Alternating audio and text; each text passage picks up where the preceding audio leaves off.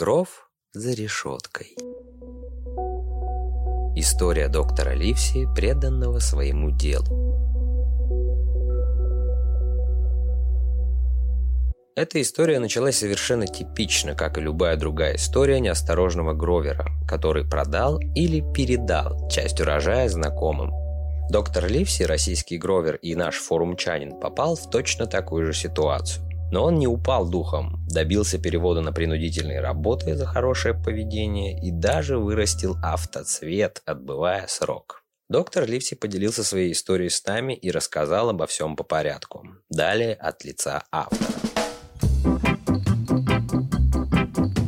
В колонию я попал по глупости. Сбагрил стакан маникюра за 8,5 лет строгого режима. 5 лет я пробыл в лагере, из них 8 месяцев в СИЗО. Там я работал и не хулиганил, поэтому получилось пройти перережим на принудительные работы. Здесь я живу в специальном исправительном центре. Всех, кто здесь находится, устраивают на работу. Платят немного и вычитают процент в доход к государству.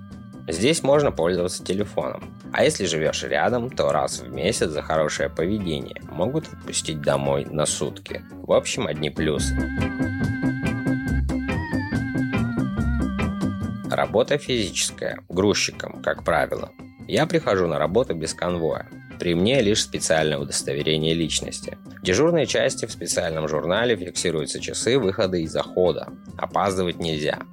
После работы я иду в спортзал, благо он есть, хоть и маленький, зато бесплатный. Затем готовлю ужин, играю в танки и жду отбой. Сна конкретно не хватает, но раньше отбоя ложиться нельзя.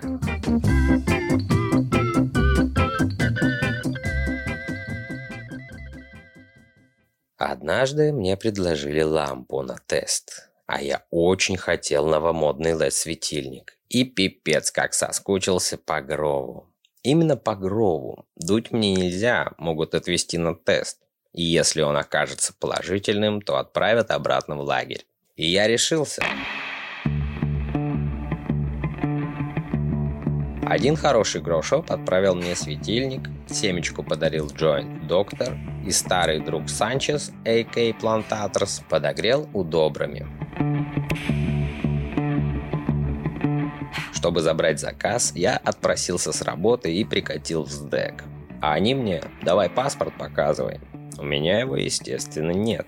Пришлось договориться с дальнобойщиком, который тоже забирал там груз. Я объяснил ему, что нужно получить оборудование для цветочного киоска. В принципе, не обманул.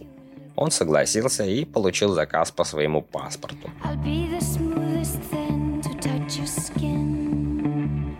Прямо на работе я тщательно исследовал подвал и выбрал место. Починил дверь и поставил замок там, где раньше была раздевалка и туалет. В помещении было немного влажно. Но в итоге плесени я не словил. На старте какие-то таракашки и мокрицы объели все листья. Я раскидал им сухофрукты и растишку оставили в покое. Моей фамилии на палатке не было, и даже если бы обнаружили мое хобби, вряд ли устроили бы засаду. Главное было не спалиться при визитах с поливом. 2 раза в помещении появлялись посторонние люди – электрик и инженер по пожарной безопасности. Оба явно не в теме. Тогда был период цветения, и стойкий аромат ганджи распространился на весь подвал. Хотя это был всего лишь 1 автик. А они только вслух сказали: ну и вонище тут. В остальном гров прошел без проблем. Я не удержался и, конечно же, попробовал, что получилось. Оставил веточку на пролечку, а остальное выкинул. Прямо душу отвел этим мероприятием. Обожаю гровить и наблюдать эту волшебную трансформацию растений. Если бы меня тогда рассекретили, то отправили бы обратно. Ничего не прибавили бы, думаю, за гров ведь только штраф предусмотрен. Обращаясь к местным ребятам и девчатам, могу посоветовать заниматься любимым делом и никого не угощать, так как угощение тоже считается сбытом. Это статья. Всех обнял, всем здоровья и удачи. Берегите себя и своих близких. В комментариях задавайте вопросы, с радостью отвечу. Текст: доктор Ливси. Голос, контент: Дзаги.